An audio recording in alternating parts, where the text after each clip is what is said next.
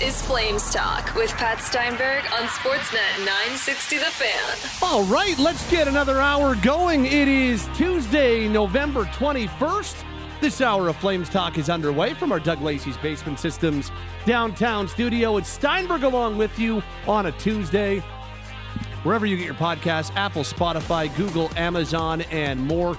Busy hour coming your way, and we'll kick it off on a Tuesday this hour, like we do any Tuesday hour. And uh, that's with our buddy Frank Seravalli. It's time for our daily face-off NHL Insider, brought to you by South Trail Exports. With inventory shortages across the city, it's the perfect time to sell your vehicle for cash.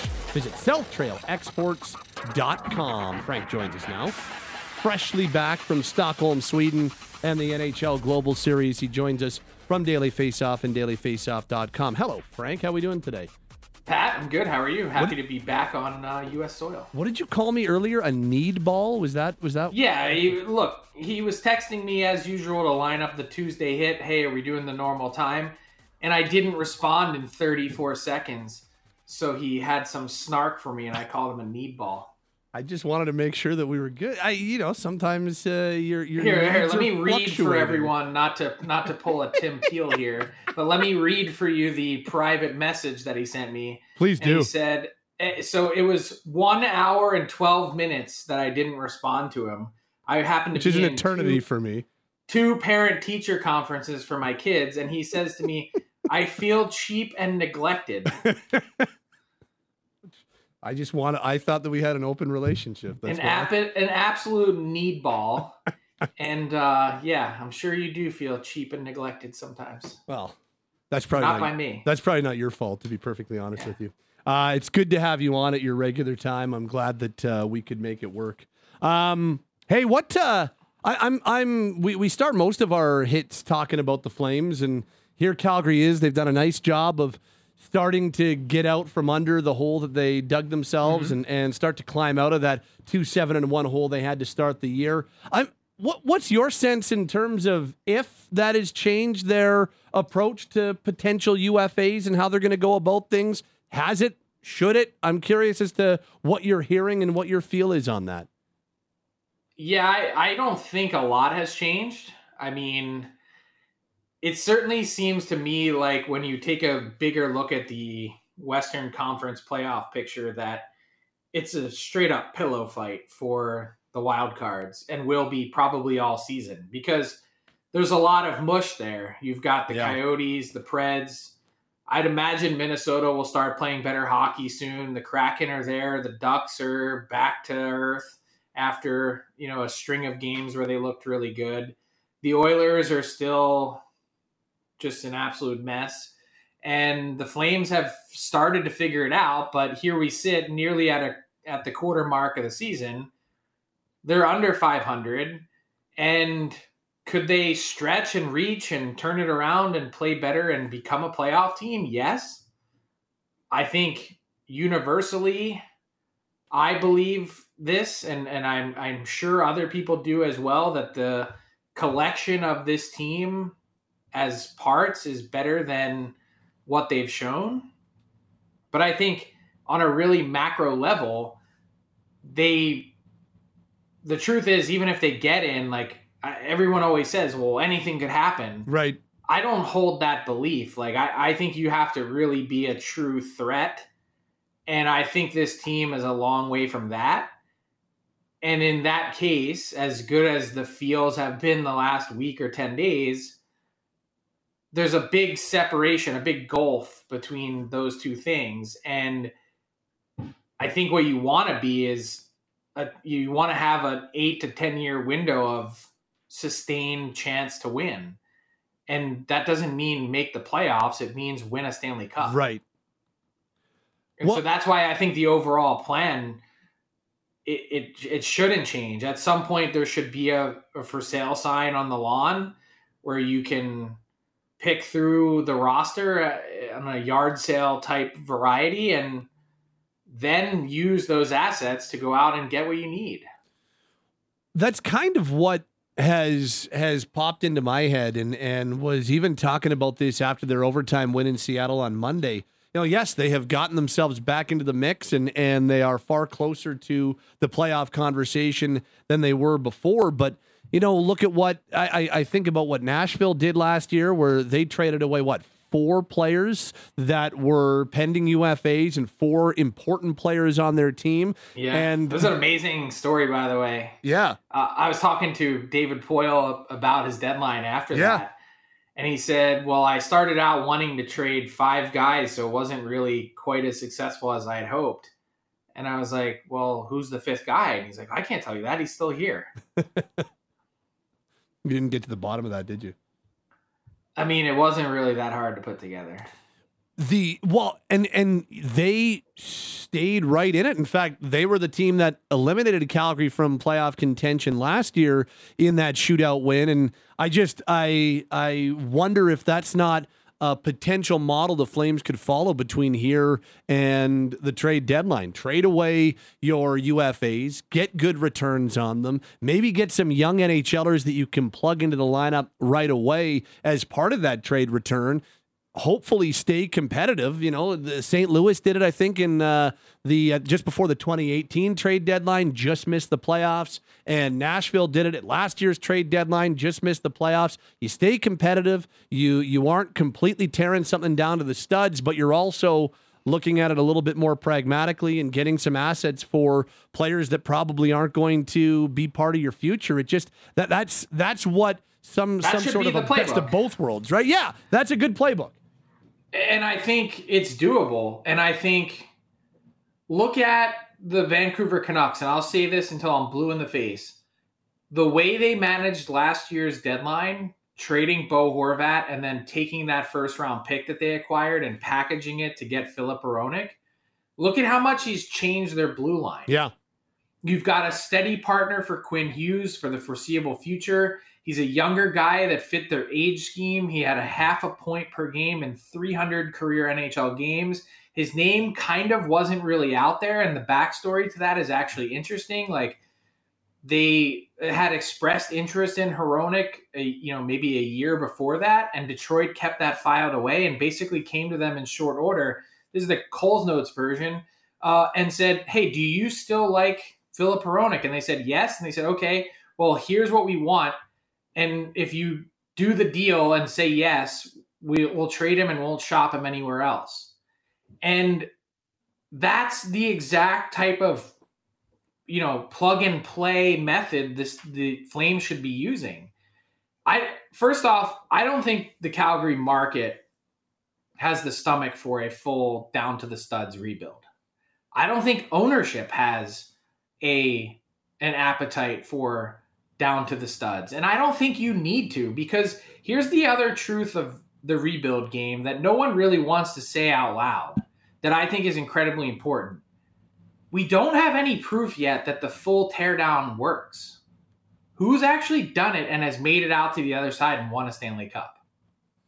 The closest ones that I can think of, just as you as you say that, would be, I mean, Chicago for so long, Colorado recently, and Some of those were by accident. No one has really actually like in, in terms of the full tank mode type thing. Yes, yeah, no yeah, one has actually fair. purposely gone and done it and and and full on traded away all of their pieces for the distinct purpose of being bad and then has made it all the way back and Yep. won. No one's done it. And no one's willing to say that part out loud. Yeah, I don't know why that is, but there's way more examples that you can point to, and I'll give you uh, two, and they're really competitive right now. Are the LA Kings and the New York Rangers? Yep. They both admitted that they were going to tear it down. They didn't go all the way because you couldn't, based on some of the contracts that they had. And they're back now, right in the mix. And of the whatever your number is, Pat, mine's like eight teams. Eight teams with an authentic chance to win the Stanley Cup this year. Both of them are in there. hmm So, what's your read? I know that you you check in with with the Flames, you check in with Craig Conroy from time to time, and you check in with other executives, agents, all that type of stuff. What's your read if if Flames remain Were you just trying to name sources? Well, I just you've you've told us before that you've checked in with Craig Conroy, so I figured that was. No, I I don't I don't think I've ever mentioned any names. I feel like you check in with lots of executives around the league. I talk to everyone. Yeah. So that's Or try to. so as you as you talk to different people around the league, what's your what's your feel and what's your overall um, just ballpark on if the Flames are competitive and these guys haven't signed? Do you think that they make those moves? Do you think that they trade those players away? I do. I think they have to. And I think sooner rather than later would be better for that exact reason. One, it gives you more time to assess the rest of the market and whether or not you'd like to use the assets in your arsenal now to then go after someone else that may be available. And two, it prevents you from getting into that situation where you're unsure of what to do. Just rip the band-aid off. And if your team stays competitive in the meantime, like you were talking about with Nashville, or you know, pick another team that's really exceeded expectations after having pieces removed, it doesn't typically happen, then great. And that's a side benefit and it'd be an awesome thing for your market to dive into and your fan base to really get behind. hmm Do you uh, last one on the Flames? Do you get the sense that the uh, just overall interest and buzz around these players has started to pick up as we move towards the quarter point of the season? I do. I mean, I think there's been lots of calls. I think there's been everyone that's kind of fished around and had vague expressions of interest and the classic tire kickers. But I to my knowledge, I don't think the Flames have had anything to come down the pike yet where they they haven't even had to think. Mm-hmm. And I think part of that just is the nature of where we're at. It's November 21st, and not every team is in ad mode yet. They just aren't. And there's a lot of teams that want to see if they could buy on the cheap based on a trade request that might have been out there or whatever it is that spurs that conversation. And the Flames are like, no, no, we we know what our guys are worth. Thanks for calling. Mm-hmm. We are chatting with NHL insider Frank Seravalli from Daily Faceoff, dailyfaceoff.com. He joins us Tuesdays here on Flames Talk. So that's the Calgary story. You mentioned off the top that the mess just continues in Edmonton. What uh, what next? Like what what is the next shoe to drop there as they've now lost two straight under their new head coach Kris Knoblauch? Is there another shoe to drop with this Oilers team if the coaching change doesn't you know, really noticeably help right the ship. I think there has to be. I think this team is too good to just allow this season to wither away. And I know that sounds crazy for one that's 5 and 11, but look at the playbook. The first move was to waive Jack Campbell. The second one was to make a coaching change. Now the third one has to be trade for a goalie. I just can't envision the Oilers allowing this season and the opportunity that's in front of them to slip away and not do every single thing that they could, leave any stone unturned to get a solution. Mm-hmm. And I know it sounds crazy. I, I, still think the Oilers are somewhere between a 55 and 65% chance to make the playoffs. You could probably kiss away a top three spot in the Pacific. But I think, given what we were just talking about with the wild card situation, it's eminently doable. And you really need the math, you really need to get to level ground by the midway point of the year. Mm-hmm. If the Oilers got 30 points in their next 24 games, would that shock you? That'd be what, six games above 500? No, no, not at all. Not even. Yeah. Yeah. No, It's not, really not, not, that hard to do.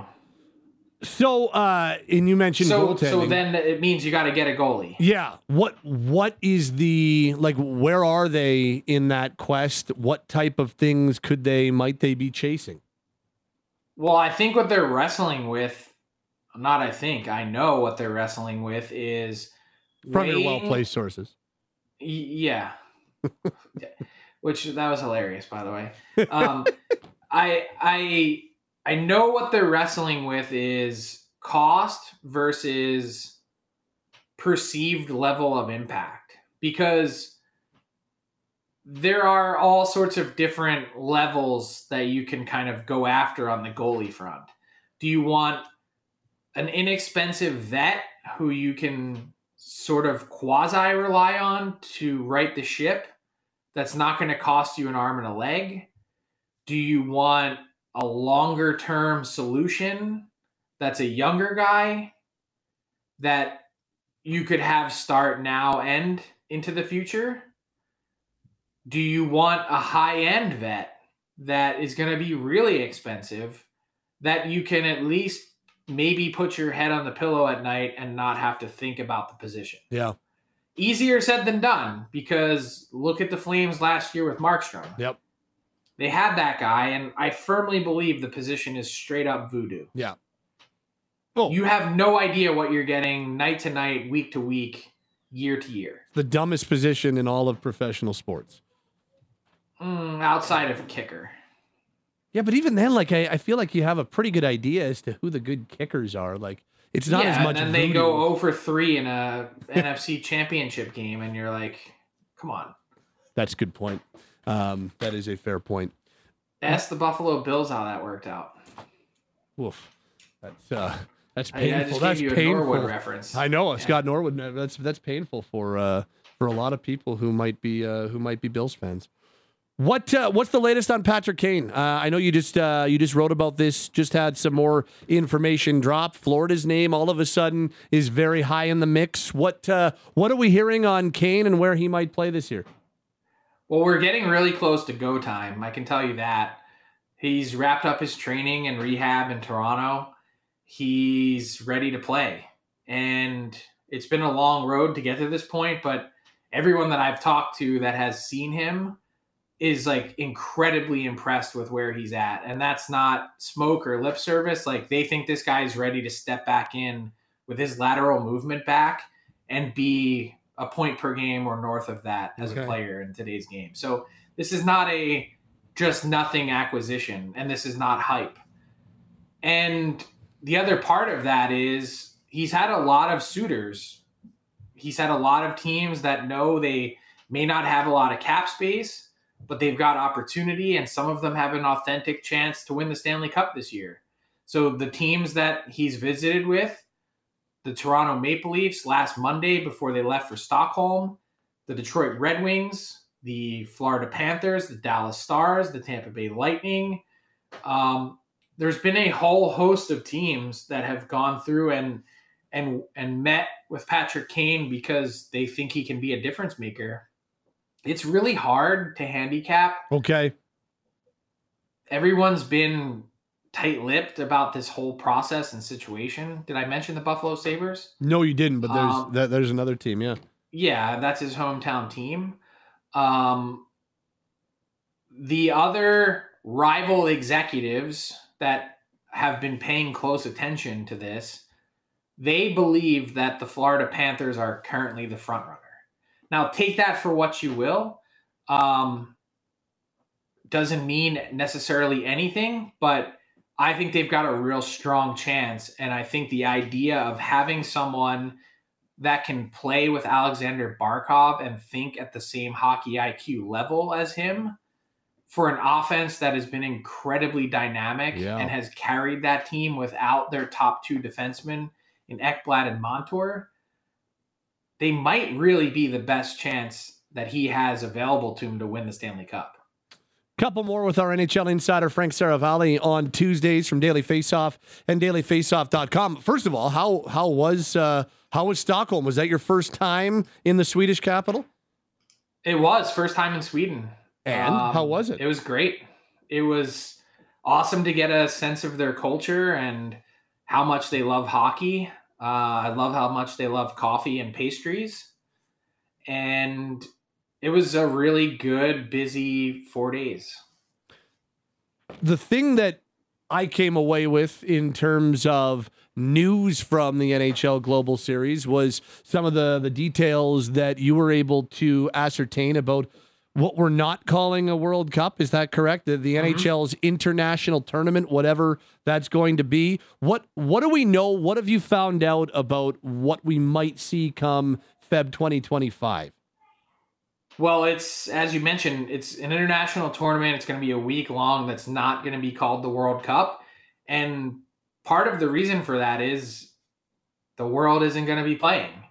It's going to be a four-team tournament: the U.S., Canada, Sweden, and Finland.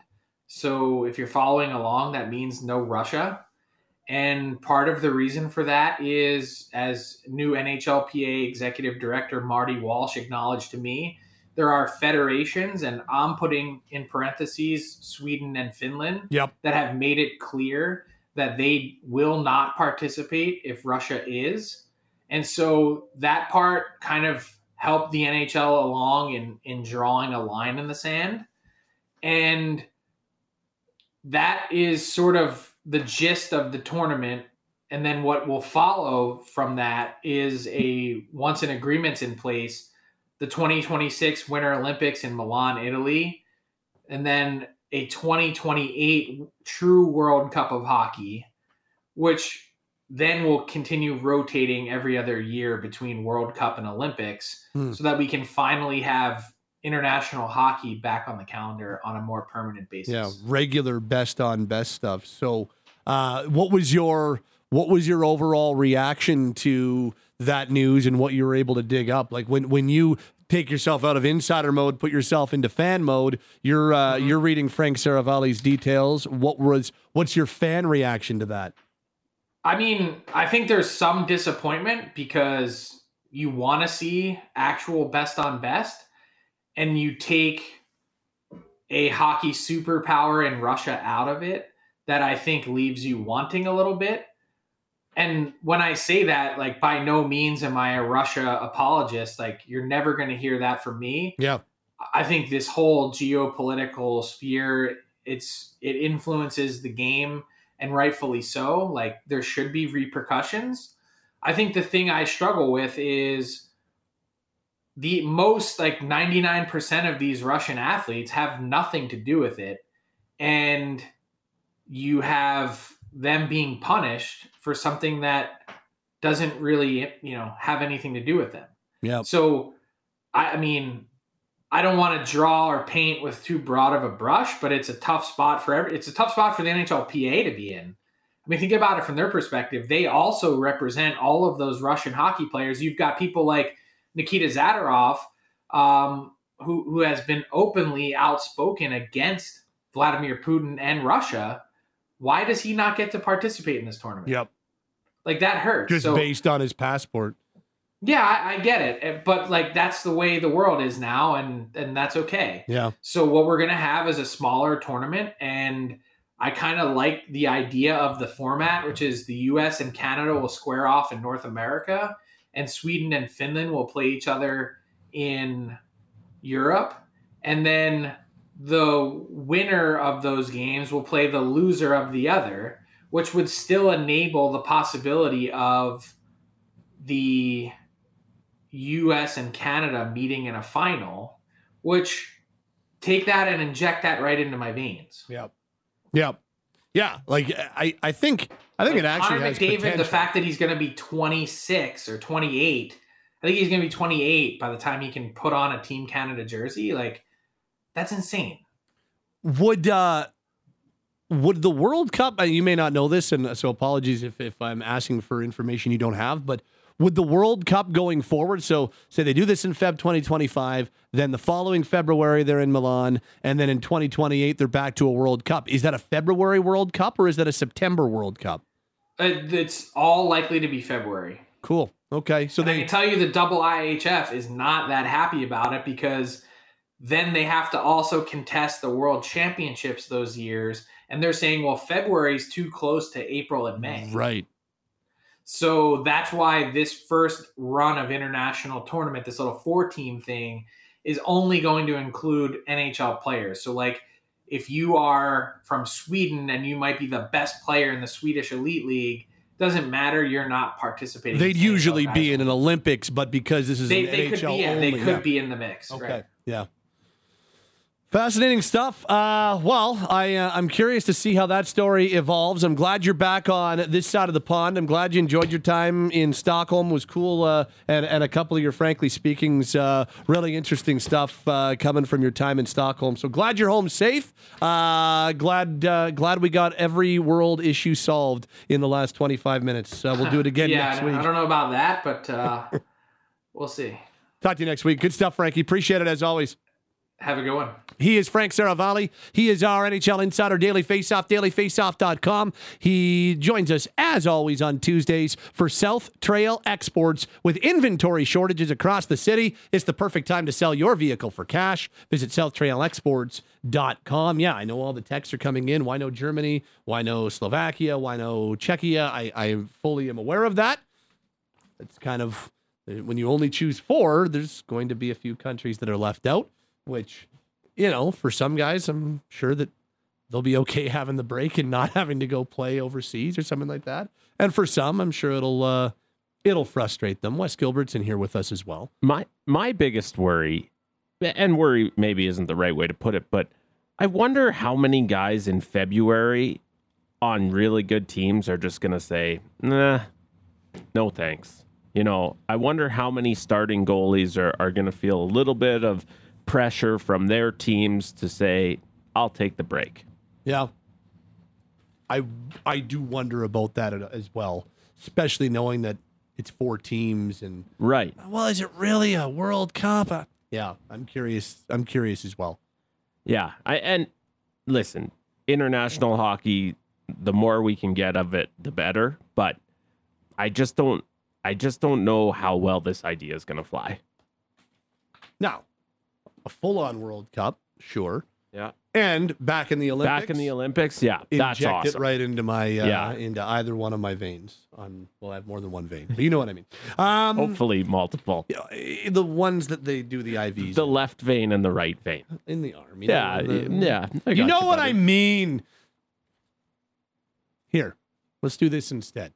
Whether you're a fan of sports or just into great deals, get yourself over to 403 Local. They're the place to be because every time the local hockey heroes are on the ice, whether they're at home or on the road, you're getting the game day specials. Two two beers and a pizza, just 20 bucks. On Sundays, you've got football all day long on all their screens at 403 Local. 50 cent wings on Sundays and happy hour all day. They also do wings on Wednesday. On Monday, it's dry ribs, just five bucks a pound. Also, daily happy hour from 3 to 6 p.m. Lunch specials on weekdays from 11:30 till 2:30. And 403 Local is available for private functions. Visit 403 Local in Canyon Meadows or online at 403local.com.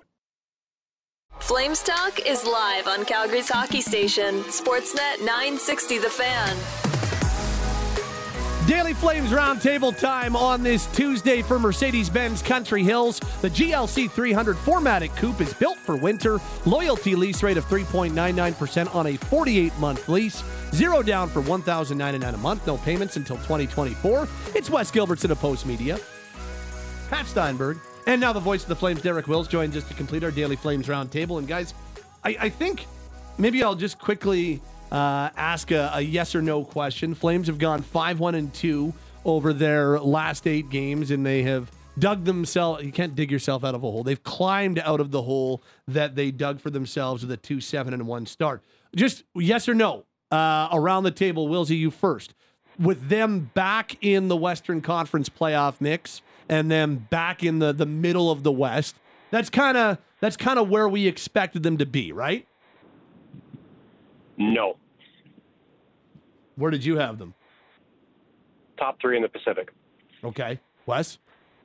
I would agree that this is sort of where I anticipated they would be, just not the road to getting there. I, I had them in the mix for a wild card and in the mix for one of the probably the third spot in the Pacific Division. Now, one of the teams that I had in the first two spots may not even make the playoffs, but that's a different story. Reason I ask that is they are a whole lot, even if you're a no Willsy, they're a whole lot closer to where they want to be, where we thought they would be, than they were after that two seven and one stretch. So that's why I wanted to bring this question up because it was brought up a lot on Flames Talk postgame following the overtime win in Seattle. Let's say they remain in the playoff mix and they're fighting for number three in the Pacific, or they're fighting for one of the two wild card spots, and they're you know point or two back or point or two up as we move closer to the trade deadline, and these unsigned, unrestricted free agents remain unsigned.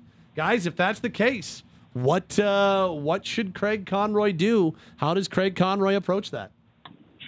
Well, and just to clarify, when I say that I had them top three in the Pacific, uh, I predicted they would finish third in the Pacific. So there's probably not a big gap between finishing third in the Pacific Division and in one of the two. It was such it was such a firm no. I thought you were like, no, you are an idiot. That's what I I was worried. That's what you're thinking. Well, I had them as a playoff team. Yeah, So whether that's top three in the Pacific or in one of the two wild card spots in the West, I, I had them as a playoff team. I didn't have them on the outside looking in, which is where they are now, but uh, they're trying to climb out of that hole, as you said. So what does Craig Conroy do? I don't think, regardless of where they are, because I don't think they're going to be fighting for first in the Pacific Division and in the Western Conference like they were a couple of years ago when Johnny Gaudreau was a pending UFA. I don't think that you can just let things play out with two players in particular, Elias Lindholm and Noah Hanifin. I don't think you can risk losing them for nothing if you're not considered to be a legitimate Stanley Cup contender, which I think the Flames were a couple of years Right. ago. And sure, you can say in hindsight that, well, you know, they weren't. Uh, they lost in the second round. So they didn't get as far as some thought that they should or could. Uh, but at the time, uh, I understood why they didn't trade Johnny Gaudreau. Two reasons, really. Uh, number one, he was their best player. And number two, they thought they were going to get a deal done with him.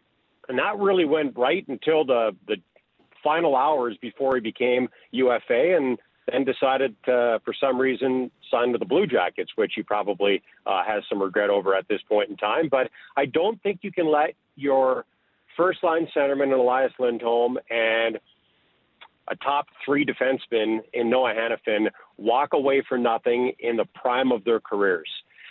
I would say a little bit different story with Nikita Zadorov, although I would still be hesitant to let him walk for nothing because I think you could get a good return for him. Chris Tanev's a little bit different for me, fellas. Because of his age, I don't think he's going to bring as much in return as the other three guys. So if you were fighting for a playoff spot and you wanted to hold on to him, that makes more sense to me. But I don't think being a team that, with their start, is likely to be fighting for a playoff spot right until the bitter end if everything goes well. I don't think that being in that position allows you to to be okay with letting Lindholm, Hanifin, and maybe Zadorov walk for nothing. Yeah, I think it's really important to not let the the standings totally make you lose sight of what the big picture has to be for the Calgary Flames. And and I even go back to Craig Conroy's introductory press conference when it, it became official that he was getting the general manager's job. He he talked about sort of what you learn when you go through the situation with Johnny Gaudreau and, and how he didn't want to lose players for nothing in Yeah. return. And I just think to get caught up in the chase for a playoff spot and risk having valuable assets leave town and not get anything in return would be inexcusable for Conroy. And maybe this conversation changes if the Calgary Flames continue to really clip along the way they have in these last eight games. Like, listen, if you go get three quarters of the possible points out of every eight game span for however long, okay, let's circle back to this. But I think right now, we're talking about a team that's best case scenario is fighting for a wild card spot, fighting for a playoff spot that's not going to come with home ice advantage. And I just think to mortgage the future or lose or miss your opportunity to cash in some of those assets you have, I, it just wouldn't make any sense for these Calgary Flames. I um I, I, I thought a lot about it after the game yesterday on, on Monday night, and, and not for any other reason other than it started coming up a lot on the text line and in phone calls on Monday. And I just, guys, I think, first of all, you need to, if you're not signing any of the four, I think you need to trade every single one of them. And and even Tanev. Because, yeah, I, I do think that his value may not be as high as it was when he was 28 or 29, but I also think that a team that is especially Tanev as we move towards the deadline and we're right up around March 8th, a team that looks at hey, we think we've got a chance to win a Stanley Cup, but we could use another shutdown type defenseman to play hard minutes. Are you telling me that a team like Toronto or a team like Vegas or a team, I'm just you you throw out a Stanley Cup contender or a team that believes that they're in it for the Stanley Cup. And with Tanev's cap hit and the ability to eat half of it, I think that they would have teams breathing down their neck to bring that guy in, and you'd be able to get a real good return. Look what Ben Chiarot brought the Montreal Canadiens a couple of years ago. I think you could get a very similar return for a guy like Tanev, uh, even knowing he's a pending UFA. So I, I say that all because You've got an opportunity. If you're not signing any one of these guys, you've got an opportunity to maximize all four. The fact the team is playing better just ups their value when you're talking about a trade. And oh well, you might take a little bit of a hit in your competitiveness right now, but you know what else might happen? Maybe it opens up room for a couple of other young players to jump in. Maybe you also bring back in one or two of these trades guys who are NHL ready, younger players, 22, 23 year olds who are willing to ju- ready to jump into this Flames roster right away. And maybe they don't. It's not like they've been the most competitive team on the planet to begin with. They're below 500 as we're talking right now. So maybe they remain a pretty competitive team. Nashville got better last year when they traded away Granlund and Ekholm and uh, Niederreiter and the guys they moved away. They brought in some of their young players. They lasted in the playoff race longer than Calgary did. So I just, I, I think that there is a real argument to be made that you make your pragmatic moves with your unrestricted free agents. You bring in young NHLers, picks, prospects, combination thereof and then let it ride and see how you play. And that doesn't mean you're giving up on this season. It just means you're also making the right decision for the long term of your franchise while also still trying to win hockey games right now. I don't know, guys. If the Flames trade three of their top five defensemen, I'm not saying it not will happen. Up on the season, but I, d- I mean, if you bring back, if you bring back a couple young defensemen, I mean, did Nashville not play better after they traded away all those guys last year? Yeah, but where are they at? They're behind the Flames. And do you look at the Predators as a team that has such a, a great prospect pool that there's no way that they're not going to turn into a contender in two, three years? I I'm, don't. I'm not. I'm not suggesting. I'm not suggesting the that they're. Uh, I'm not suggesting that they're a um, apples to apples comparison of the Flames. I'm suggesting that their playbook last year was a really good playbook. I, I don't know that I could agree. I mean, what do we know about them? They're behind the Flames in the standings. I don't think they're a team that's got uh, a tremendous amount of talent. No, no, I'm, I'm not. I'm not talking about them, I'm not talking about that. Like what they're doing this year is immaterial to what I th- think that they did well last year. They they traded away four pending UFAs for an absolute haul, and for the rest of that season, played better. What they did after that is immaterial because I think the Flames could do a lot of different things after they make these trades with their pending UFA. So that the only thing I'm comparing is that two or three week span that Nashville went about their business going down the stretch of the trade deadline last year. I, I right. would, and, and we'll see. We'll see if they got a haul. I mean, that's to be determined. I would say. Uh, I mean, if you're the Flames and you could trade your pending UFAs to bring in not only futures, and when I say that, picks and prospects that aren't NHL ready, but if you could bring in NHL ready players, then for me that's a different conversation. But I what type of NHL ready players? Well, and, and that's where I'm going. I think that's difficult to do because if you're trading with a team that considers themselves to be a Stanley Cup contender, and chances are, if you're trading Elias Lindholm, Noah Hanifin, Chris Tanev, Nikita Zadorov, those are the teams interested in those players, right? So, do you think those players are going to give up roster players to get these guys? I doubt it. So, you would probably have to do what the Canucks did last year, and that's acquire futures and then flip those futures Yeah. to get someone who can help you now. But you'd have to get other teams involved, whether it be at the time of making that trade, whether it be a three team trade, or you kind of turn around and do something pretty quickly. Um, and the Canucks didn't really do do that. They waited until later in the season. So uh, I, I just think that we can we can come up with all these plans of how the Flames can stay competitive while trading their number one centerman and three of their top five defensemen. But quite frankly, guys, I just don't see that happening. I Uh, think you're going to have to go in one direction or the other. I just want to. Uh, I just want to. So this is the. This is what they did at last year's trade deadline. The Predators. They got a second round pick for Nino Niederreiter. They got Cal Foote, third round pick, fourth round pick, fifth round pick, second round pick, first round pick for Tanner Jeannot. They got um, Tyson Barrie, Reid Schaefer, first round pick, and a fourth round pick for Mattias Ekholm, and they got a second round pick for Mikael Granlund. In terms of future assets, I mean they did get a haul. Now what they do with it is is the next step, but in terms of assets they got in their spot, I, I think that they did very, very well. I think what is important to keep in mind with the the sort of bump that the Predators got at the end of last season, because when they did inject some youth in the lineup, it was sort of a bonus that they happened to start playing some really good hockey.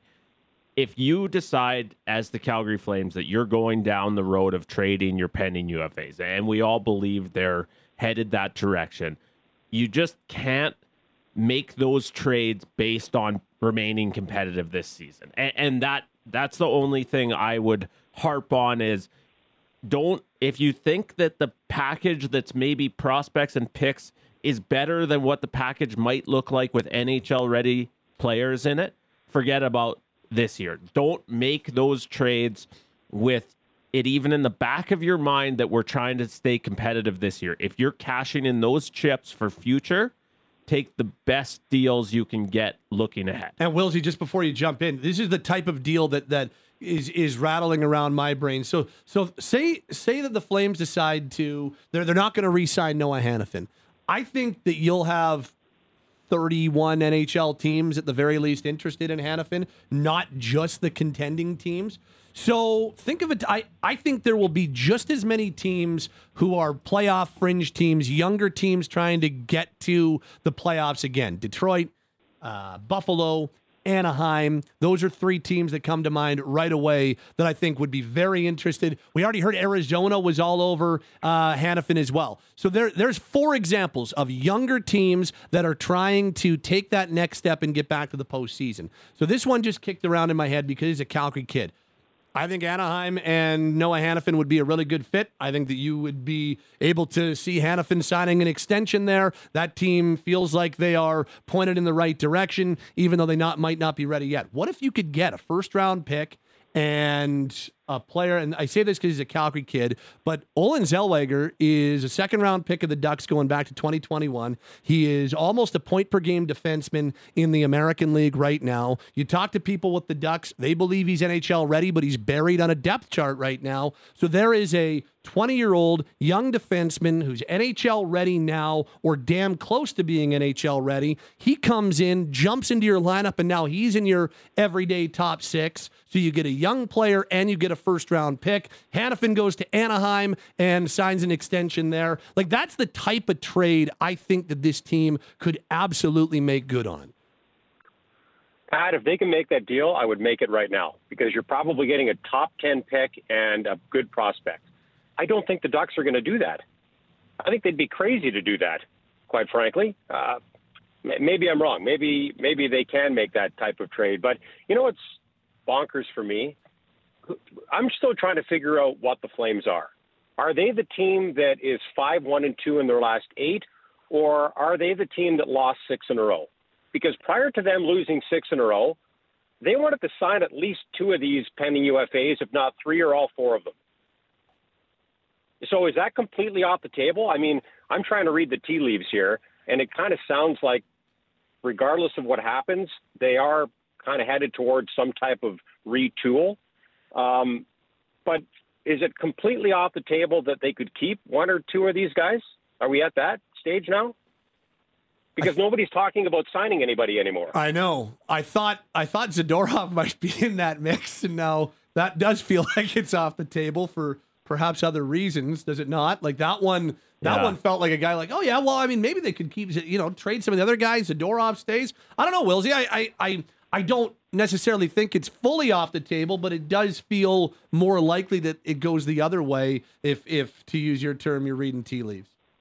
Yeah, and I mean, for me, I just can't quite wrap my head around it. If you're making major organizational decisions based on a six-game span, you're probably not doing it right, in, in my opinion. And I know that there are plenty of people out there, probably more than not, who are saying we've had enough of being in the murky middle and we've got to do something different, which is fine if they go down that road. But you've got to make sure you you do the right thing, not just a thing. So do you want to keep Elias Lindholm, who is the first number one centerman you've had in what two decades, or do you want to trade him? But does he want to stay? Does Noah Hanifin still want to stay? I mean, for me, there are so many questions that still need to be answered, and one of them is who are the Flames? Are they the team we've seen the last couple of weeks, or are the are they the team that that really struggled to start the season? And if if they're the team that lost six in a row, if that's who they really are, then I think you definitely need to retool. But if they're the team that's gone five one and two in their last eight, and that appears to be trending in the right direction, and the team that a lot of people thought after a, a down season last year was going to bounce back and be a contender again this year, then I don't think you should blow the whole damn thing up. What if they are the team that has played the last 100 games? 18 games this year, 82 games last year, and they're just kind of a middle of the pack team. Yeah, in the middle. Yeah. Yeah, no, I know it's it's it's going to be really tough for Craig Conroy, I'm sure, because I'm I'm sure that he's torn. Even if uh, he has a pretty clear idea of where he wants to take this team, uh, it's not like they're so bad that you're like, well, we we just have to, to tear it down to the studs. Yeah. right. They're not. Yeah. And I I said when they were losing that I thought they they were better than what they were showing, and now we're starting to see that team. And I I don't know, guys. I think they've got quite a bit of talent. They don't have the generational talent that some teams around them do, but hey, the team up north has at least two generational players, and where are they? They're six points behind the Flames in the standings. They've uh, they've sent their goaltender that they just signed to a $25 million deal two summers ago down to the AHL. They fired a coach who had what the best winning percentage in franchise history. I mean, holy smokes!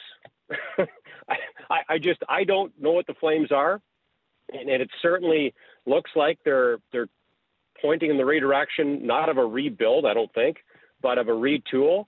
I just think you you have to be very careful when when you decide what path to go down and, and how to go down that path. Yeah. Well, um, that was a fun conversation. When I when I sent you the topics earlier, I was like, yeah, decent chance that we just hit on the one topic. So we got a good topic for tomorrow as well when we uh, when we hit the Flames, uh, the Daily Flames roundtable. Uh, we'll, we'll we'll get into some uh, more uh, minuscule things or little picture things rather coming up on Wednesday's edition. As of right now, Flames five one and two in their last eight games. Willsy, good stuff. We will uh, talk to you tomorrow. Thanks, man. Okay, guys, have a good night. He is Derek Wills. My name is Pat Steinberg. He's Wes Gilbertson. That's your Daily Flames roundtable for Mercedes Benz Country Hills, the GLC 300 4MATIC coupes built for winter, loyalty lease rate of 3.99% on a 48 month lease, zero down for $1,099 a month, no payments until 2024.